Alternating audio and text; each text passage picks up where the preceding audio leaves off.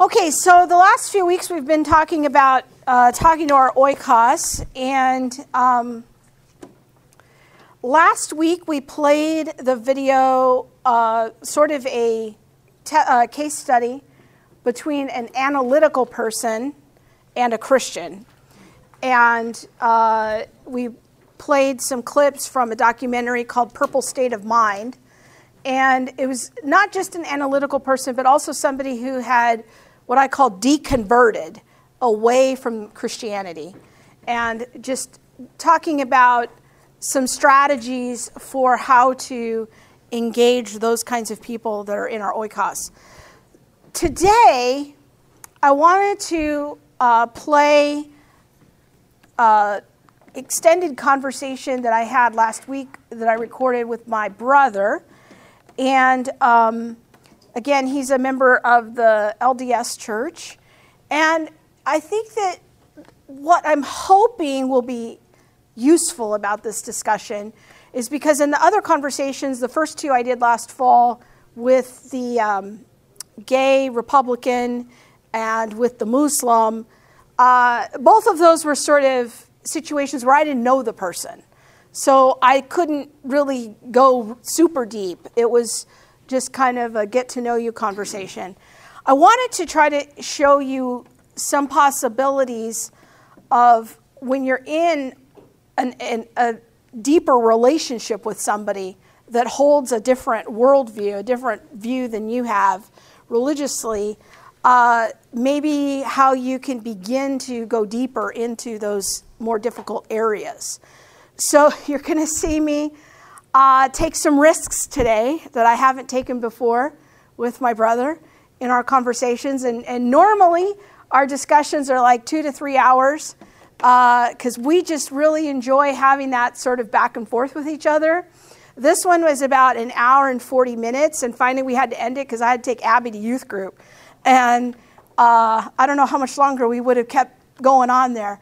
But so I've got it cut down to about 35 minutes. And I'm going to give you, at the end, some links to a few outtakes that I cut out if you want to see more of our antics together that you can see on YouTube. But and there's some moments where watching it back, there's like one particular moment where I was like, okay, I didn't handle that very well. But I was, as I was wrestling through with it with my daughter this week, I said, should I cut this part out and save my pride?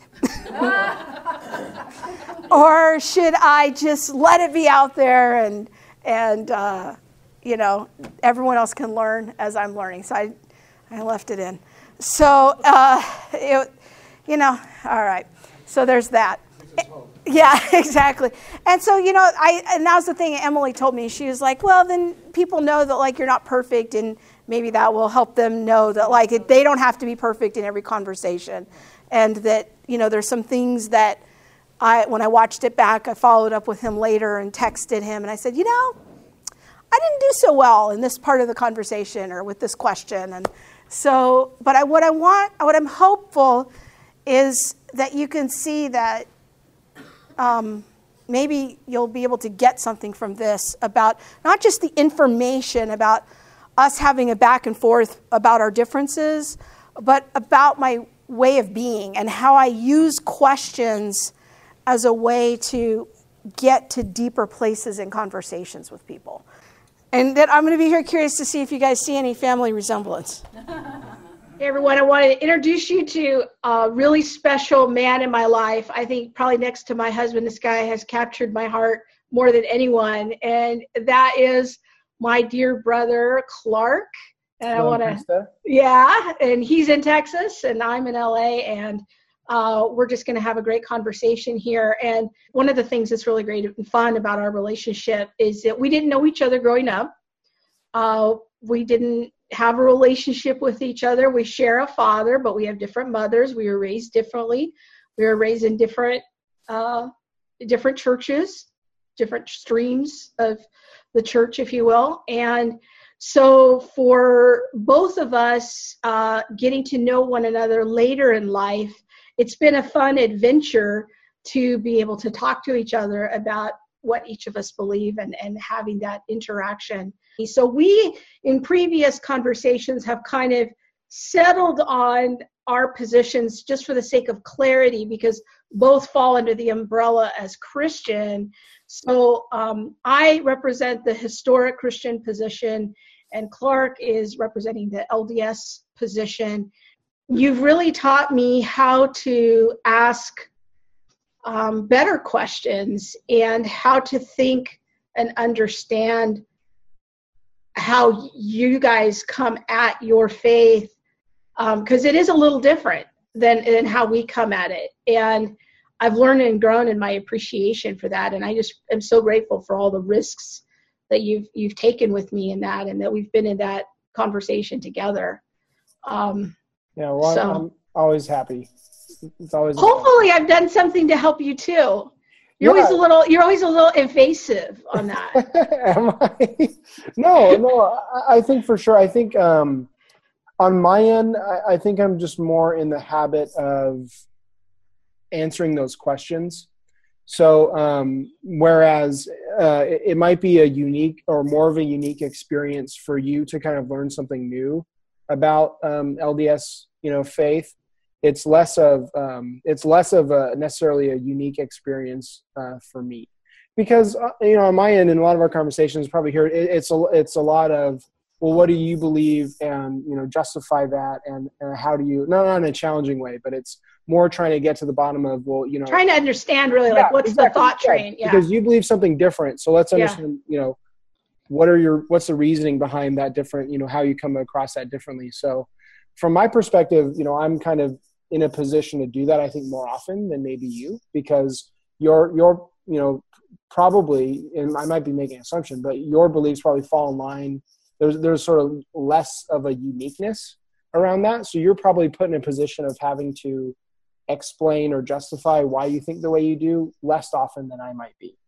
Wow. That's a big assumption.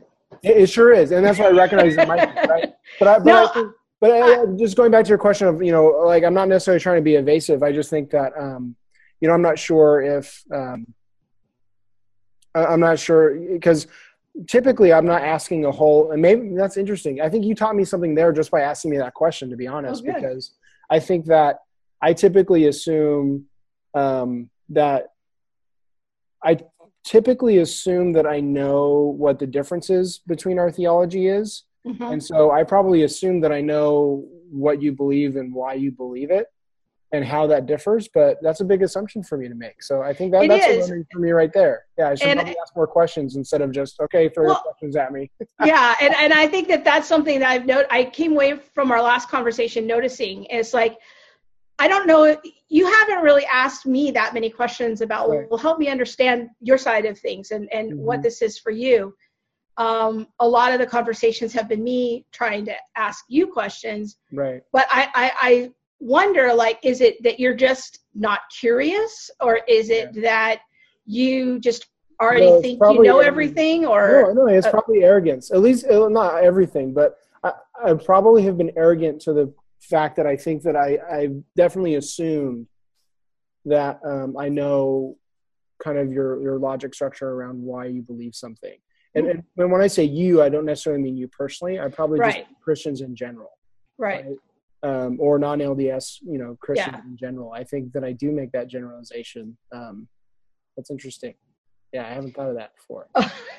Well, we're learning together here. That's well, there you go. That's all. Clark's arrogant number one. One of the points I had made was, that you taught me that really, in order to understand LDS theology, you have to understand the concept of a living prophet.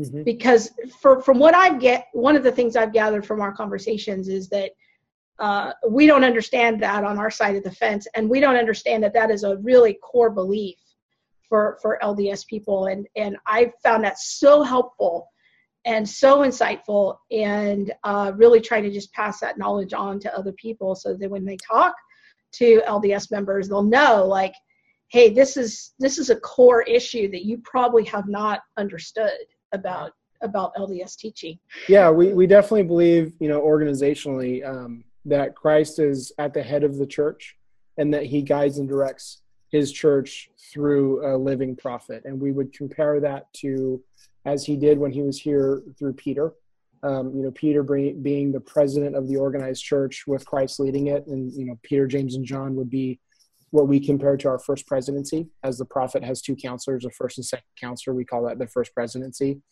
And so, we compare a lot of the organization to the way Christ organized his church when he was here, really as a mirror image of the way our church is organized today. So the living prophet is definitely kind of a key cornerstone and figurehead behind that, and lends a lot of credence as to why we might think the Book of Mormon is true, because, if you don't look at Joseph Smith as being a living prophet or someone receiving revelation, to guide the church to restore that. I mean, that's kind of the cornerstone of our religion, not necessarily our faith, but as an organized religion. That's definitely the cornerstone of our religion. So it's very important.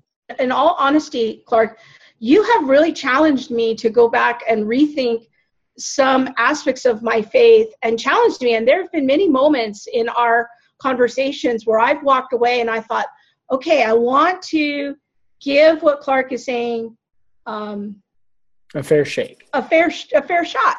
Sure. And it's like, all right, if his position is that something happened to the Bible, that it was corrupted, and that over time the church splitting and growing in corruption, and then the restoration through the Lord's prophet, Joseph Smith. Okay. Right. That is an interesting and compelling narrative. Right. If you just look at it on the basis of a story, logic sequence, on the face of it, it's interesting and it could make sense, right? Yes. It's validated each point of the road. Right? Exactly. And I can't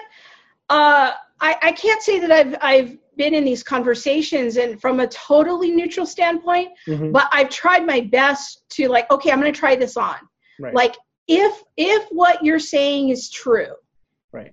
And, I don't know if you've gone through that process on your side of thinking, okay, if historic Christianity is true, right, how would I think about that? But right, I have spent time thinking about this, and it's like, all right, if this is true, what would persuade me that this could possibly be true? Right. And I guess that is something that I am curious about is, what persuades you that the LDS Church is a more true or more accurate presentation of Jesus's teachings than historic Christianity? So there's a couple of things there, and I challenge myself to be very succinct in answering these questions, because I tend to, I'm passionate about it and I've studied a lot about it, so I tend to kind of go on and I want to, regurgitate all my knowledge, on a topic. But there's a natural progression to the questions that that we had looked at, and it's hard to answer that one without kind of answering some of the other ones, because the reason that we might think I think more true may not necessarily be the best term. I think that more complete is a better way to phrase it, at least on our end, because we talk about a restoration of the fullness of the gospel, and that's a phrase that members of the LDS Church use a lot, because it does a good job of really succinctly describing what we believe happened and kind of why, where our testimony is founded. So if you look at what are some of the major differences we see, priesthood authority is a big one, right? So when we look at, what did Joseph Smith restore? Well, if you accept, for argument's sake, that he was a prophet and that Heavenly Father Jesus Christ appeared before him and called him as a prophet, which isn't necessarily a crazy thing to think of. I mean, we had prophets, in the Bible, right? I have no problem with that, right, in theory, right, at all. Yeah. So if he was called as a prophet, well, that means some things, but one of the things that we believe was restored was the priesthood authority. So if you look at the difference, we would say, baptism is a requirement, receiving the gift of the Holy Ghost by laying on of hands. Those are two required ordinances, and those ordinances need to be done with priesthood authority. So those are examples. So to say, well, why is it more true? I would say that we believe that through Joseph Smith and through priesthood authority, the fullness of the gospel was restored, and there were bits and pieces of the gospel that were lost and have been restored. So we don't look at this church as something else, or a new religion or a new church at all. We look at it as the same doctrine and principles that were taught from Adam, to Christ, and then that same line of authority restored, through Joseph Smith. And that's kind of our viewpoint of it. And which explains the confusion that many historic Christians have of like, well, why do LDS people call themselves Christians? Right. It's because you guys see yourselves in that same continuum. Right. And so that explains why you use that term. Something else would be, and then this might be my fault in our conversations, but I think it's a false premise to say that, because we don't necessarily point to corruptions in the Bible as evidences of that falling away. Everything in the Book of Mormon and the Bible, the doctrine really supports each other. So there, and I've read them both many, many times looking for contradictions intentionally, because I wasn't going to jump into something, you know, half-cocked or, you know, just kind of willy-nilly. I don't necessarily do those sorts of things generally. And so in trying to find those contradictions, what I did find was that there are a lot of ways where the Book of Mormon expounds on and supports what is taught in the Bible. And there are a few good examples of that. So if you ask me to point to, well, what is something that, you know, is a corruption, I think was one of the questions, right? There isn't necessarily... I know that in the Old Testament, a few times it said, you know, the Lord repented. And I would point to that as maybe a translational, you know, could things have gotten lost in translations? Well, sure. I mean, things get lost in translation all the time. I don't necessarily believe that that's a difficult concept to wrap through, at least me personally, in my mind, that, you know, things could have gotten lost in translation. But that's kind of a small part of it. I mean, there are books that have been lost. The Book of Jasher, right, is referenced in the Old Testament. I think in Samuel and in Kings or Ezekiel, I forget, but I know it's referenced twice, but we don't have that book. I mean, there's a whole book that we just don't have. So my brother-in-law wants to start a movement called #Where'sTheBookOfJasher, you know, but I think that's an example. And to your point, I mean, the Book of Jasher could talk about celestial marriage. Like it could be all up in the Book of Jasher. We just don't know because we don't have it. So I don't think, again, that it's out of the range of, you know, a reasonable understanding that there are parts of the gospel, or certainly, you know, records of the gospel teachings and prophets' teachings that we simply don't have. And there are a lot of evidences to that. I know in 1 Corinthians, Paul talks about doing baptisms for the dead because, you know, the church in Corinth was starting to talk about, or starting to debate whether or not there was a resurrection and that we would be resurrected.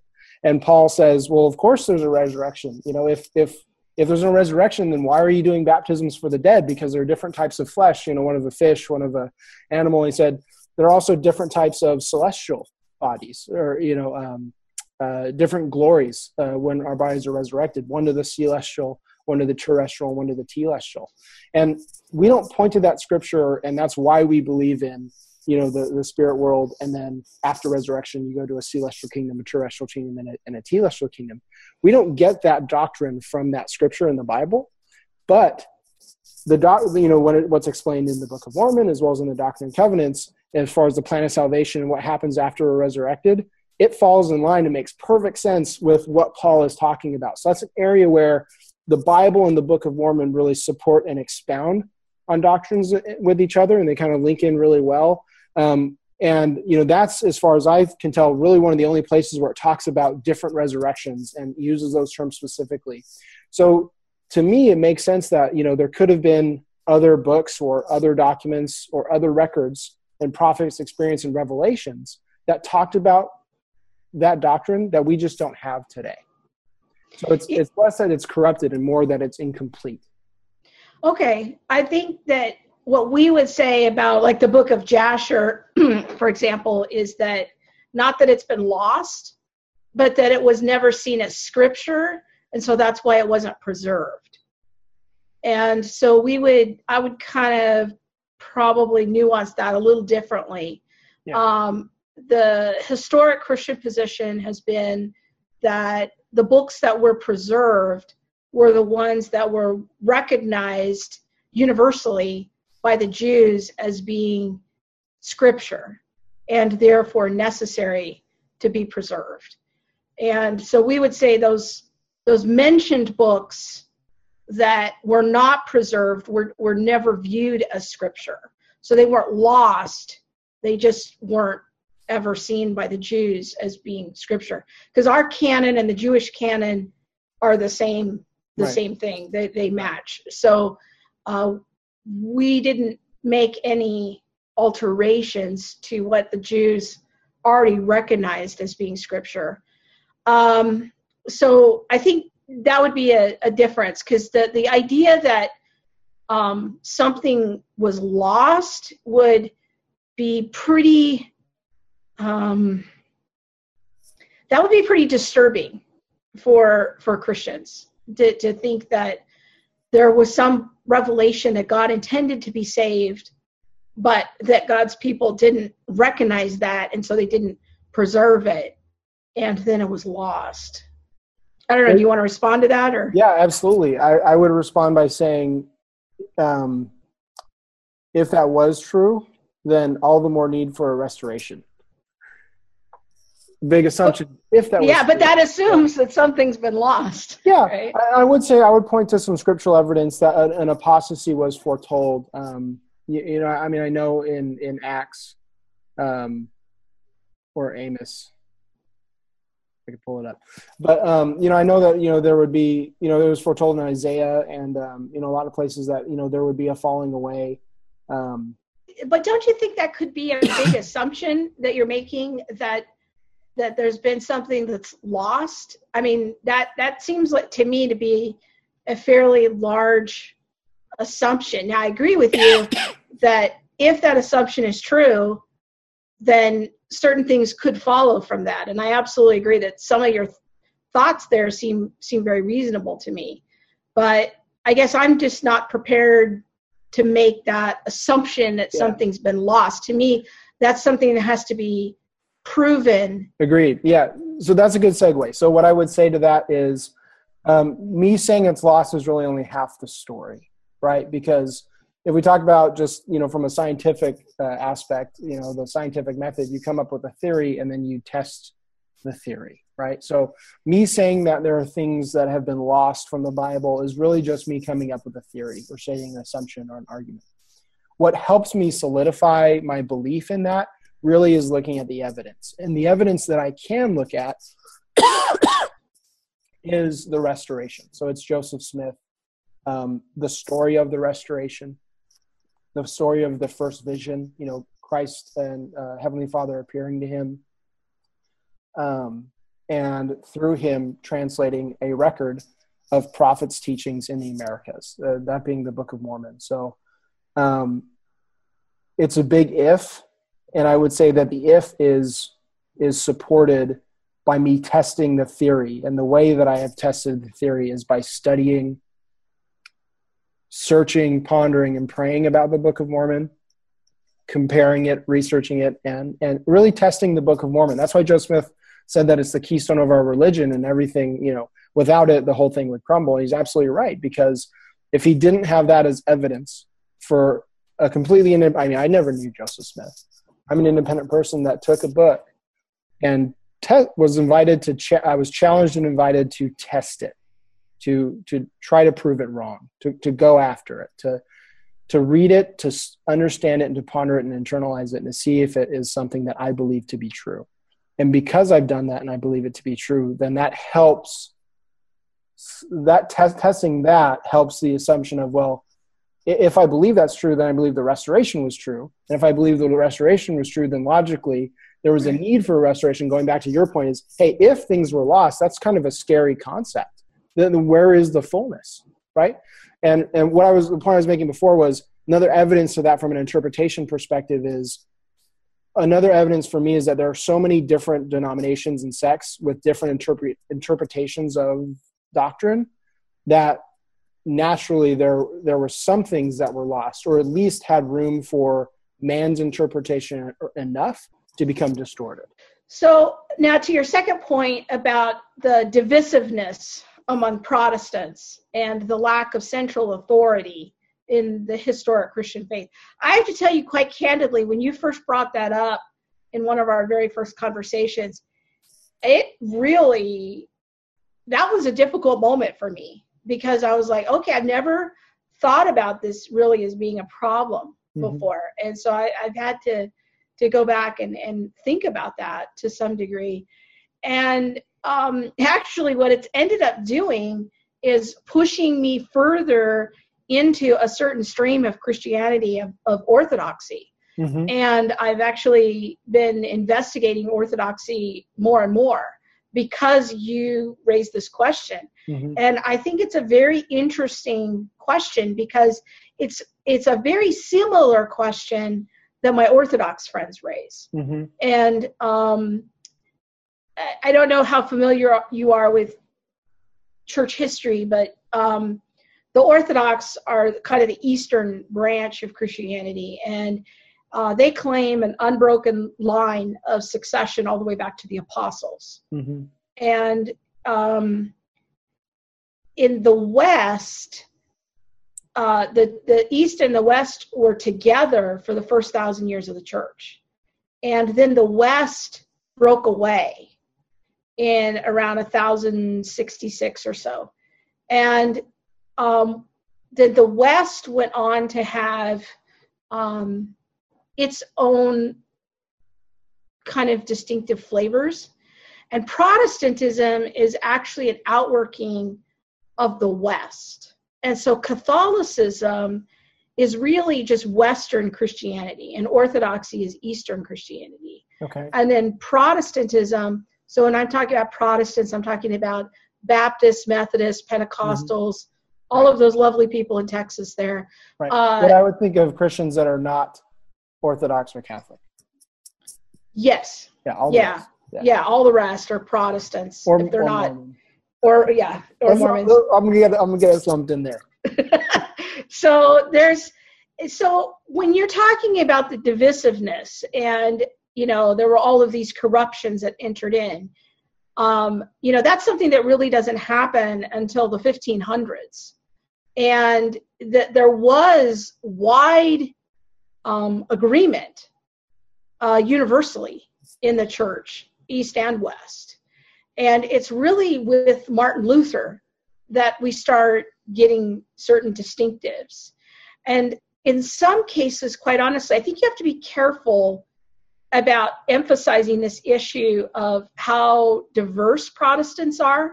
I think that sometimes you overstate that because you don't understand what the distinctive features are of all of those denominations, is what we call them. Yeah. I think you have to be careful about that. Yeah, I guess I would point to, I would simplify it a little bit more, because I think you're right. Like when I say that, I don't assume that, I don't assume authority in a claim in the sense that, well, I know what you guys think and I know that you're, you know, so vastly different. I think of it in more simplistic terms of, well, do some branches of Christianity believe that baptism is required and do some not?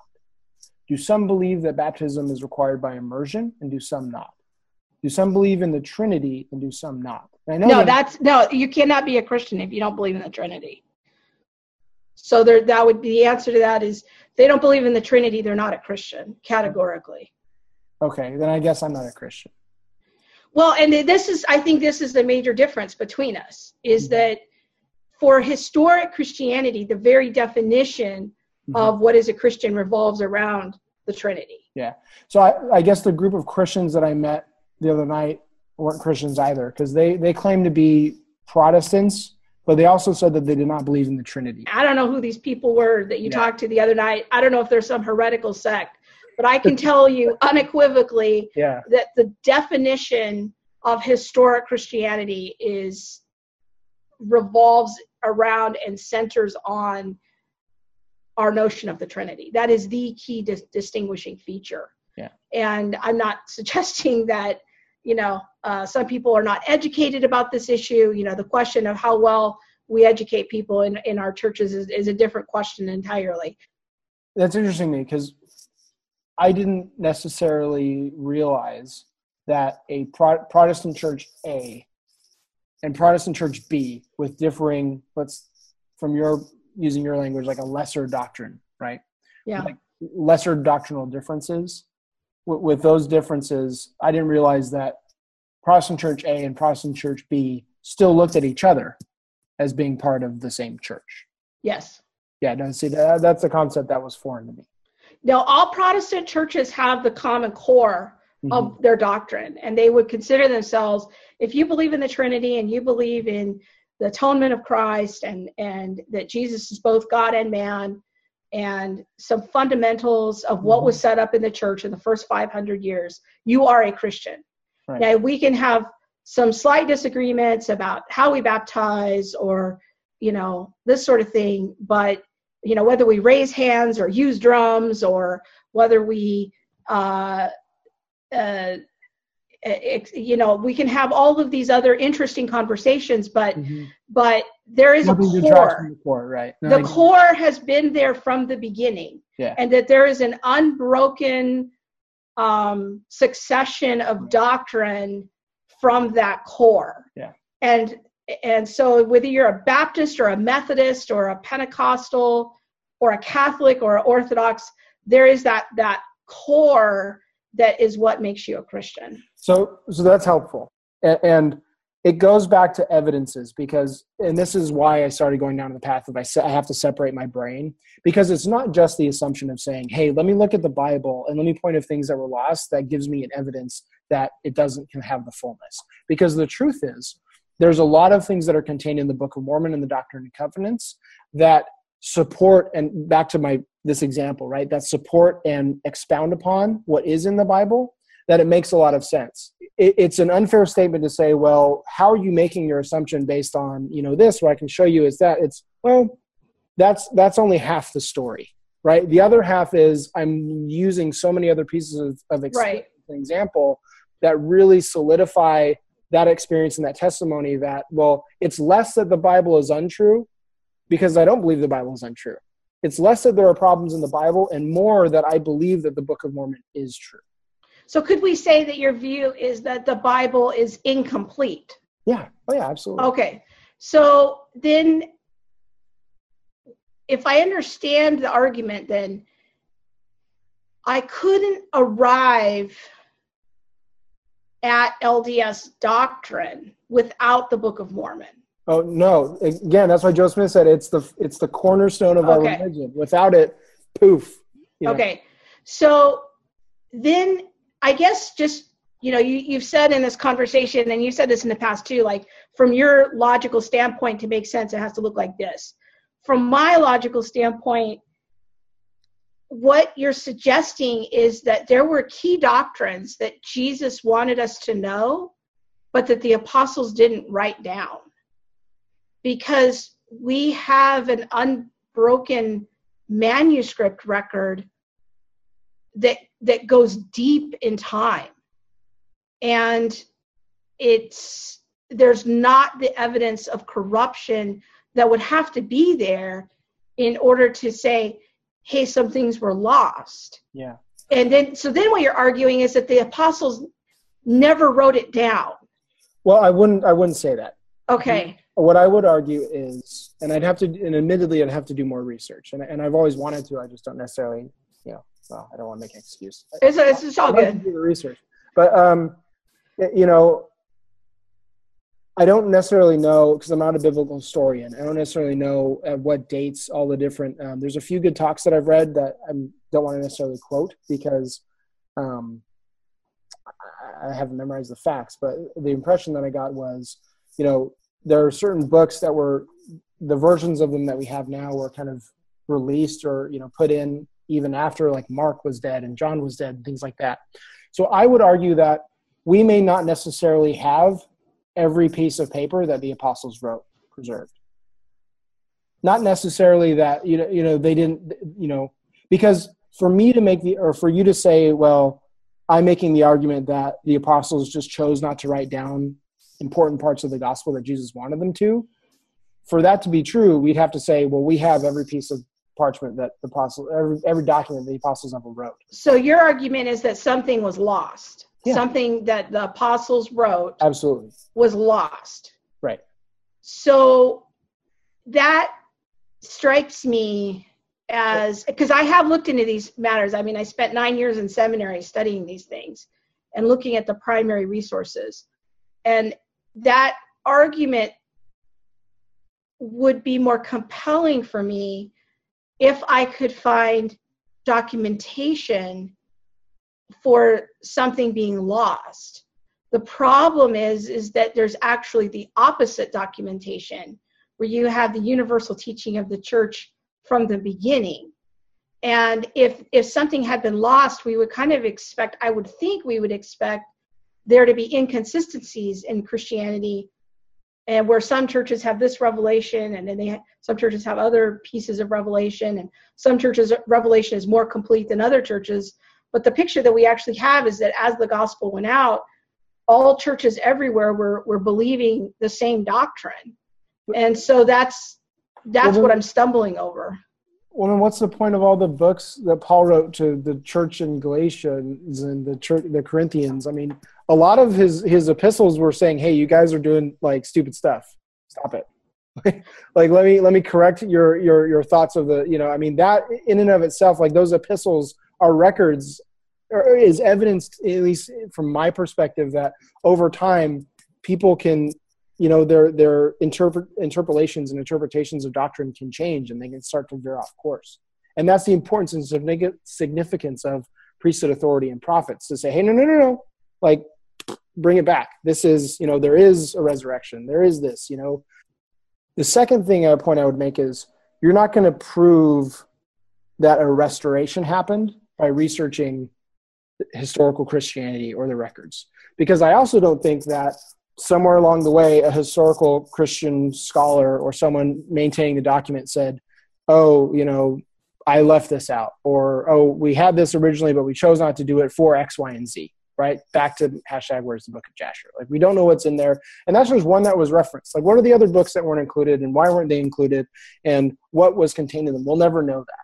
If I knew that, and this is the best way for me to make a very simple analogy, oversimplified, recognized, but if I had the best chocolate chip cookie, because I'm a huge cookie guy, if I had the best chocolate chip cookie in the world, right? Let's say that cookie's the gospel. And then I look at you can tell how much I cook, a recipe, a list of ingredients. My wife's right there. So if I get a list of ingredients, right? I'm not going to tell what's necessarily missing from that list of ingredients by studying that list of ingredients. Because if salt's supposed to be in there and it's not on that list, no matter how many times I read that list, I'm not going to know that salt was supposed to be in there and it isn't.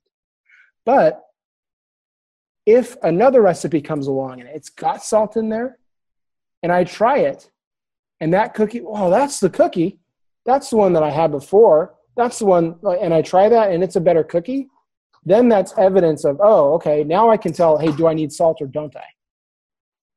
Because yeah, that's a good analogy, and I see your point. That strikes me as being some form of a logical fallacy, but I don't know which one. But I have to think about it. But I think this has really been a useful conversation, because I feel like we're getting closer to really understanding, you know, just differences on our views of the scriptures and the nature of revelation. I found this really interesting and extremely useful for me. Well, I don't know how you feel about it. No, to your point at the beginning, I learned a ton today. And not only introspectively to, you know, stop assuming that I might know how you come across things, but I learned a ton of stuff about historic Christianity that I didn't necessarily know before. So this has been really eye-opening for me, just in how you kind of view yourselves internally, you know, as, you know, from an organizational perspective. I think some of the divisiveness that I thought was there isn't, from an organizational perspective. Like it was edifying for me to know that, you know, Protestant Church A and Protestant Church B didn't necessarily think of themselves as different churches. I didn't know that at all. No, they think of themselves as the same, virtually the same. Yeah, I also didn't know that Orthodox, you know, has that laying on of hands priesthood authority. I don't know what degree they do, so I'd be interested in talking to someone from there to truly try to fully understand that. Yeah. And then kind of trace that back. This has been really good for me. I just want to encourage you that there's some statements that you've made, and you've helped me so much in sharpening how I see LDS people, because I don't want to make statements about your theology that just aren't true. Yeah, sure. I really don't. And I don't. I always want to tell. I'm always admonishing my friends. Look, you're talking about LDS people in a way that they don't like. Mm-hmm. They don't believe that. And I'm constantly trying to help other people get sharper in that area. Yeah. So I've really appreciated that correction. And I think that it's important to let you be the expert in your religion. Mm-hmm. I truly believe that.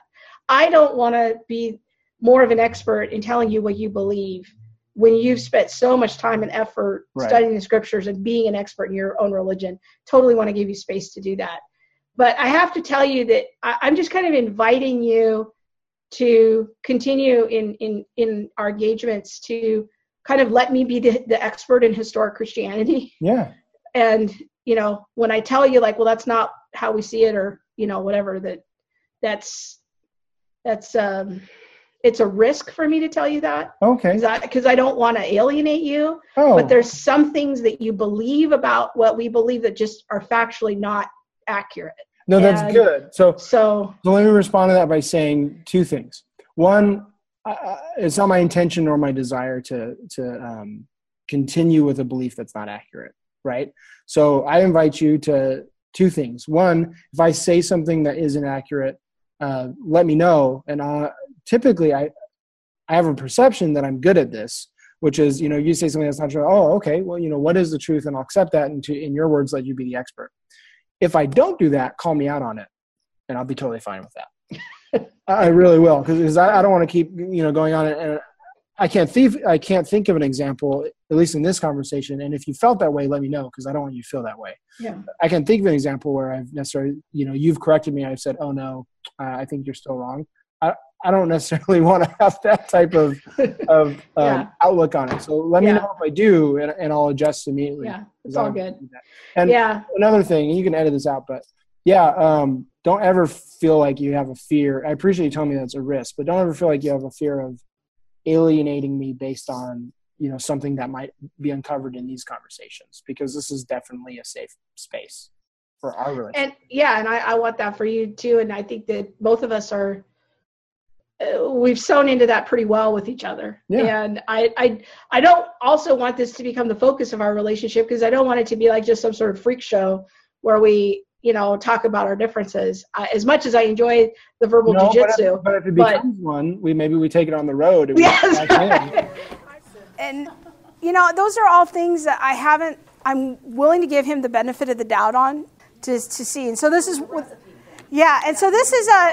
this is good, because it illustrates how sometimes we have to get outside help, which is one of the concepts we've talked about, is when somebody has an argument that we think, gosh, I don't really know how to respond to that. We have to go get some outside help, and that's okay.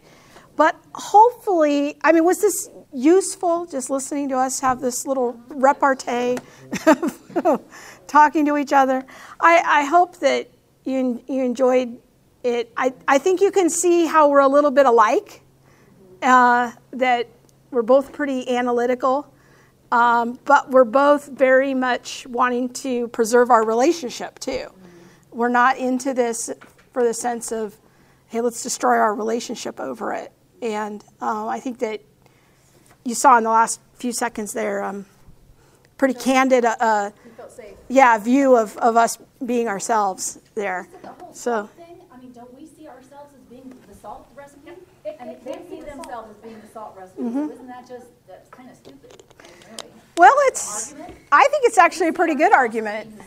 Why did he assume that their side was the salt? No, the salt was a misrevelation. Yeah. Right.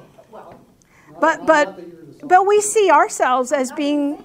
Don't argue now. But we see ourselves as being somewhat of a corrective for Judaism, as a fuller revelation. And so I think that we have to be somewhat gracious about the position, because at the beginning when I said, you know, I'm not against the idea that, you know, there's more revelation, because after all, I think we are in that position to some degree. and that we are making the claim that we are the fuller revelation of Judaism. And so we don't want to take the position that there can be no more revelation necessarily, but I'm at least hypothetically open to this idea, because my religion is in that position to some degree. And so I think that I'm willing to be gracious with him about that. But at the same time, again, to me, it comes down to this question of how could I know that this is true? Like, what would be my verification to really know that? And there's still many questions we haven't explored yet. And there was a lot of scary moments in that conversation for me. A lot of risks that I took. But hopefully you got something out of it. So let's pray. We're over time, and we'll go from there. Father, I just thank you for bringing Clark into my life, and how he's grown me and stretched me in my own faith. And he's pushed me to let go of what I thought I knew about LDS people. And he's pushed me to let go of my own pride and my need to be right about my religion, because there was something so valuable at stake in our relationship that I just want to stay in relationship with him. And for all that you've used him to teach me about evangelism and about how to listen to you in a conversation, and how to just go where you want to go, and bringing up certain points. And Lord, I just thank you for all of the things that you've used Clark in my life to teach me. And Lord, I know that you're at work in his life, and I know that that's a story that's still being written. And I'm also humble enough to know that you alone know the state of his heart. And I thank you for what you're doing in each of our lives, and how you are already at work in him and in me, and bringing us together, and hopefully bringing us together in you. So thank you, Father. In Jesus' name, amen.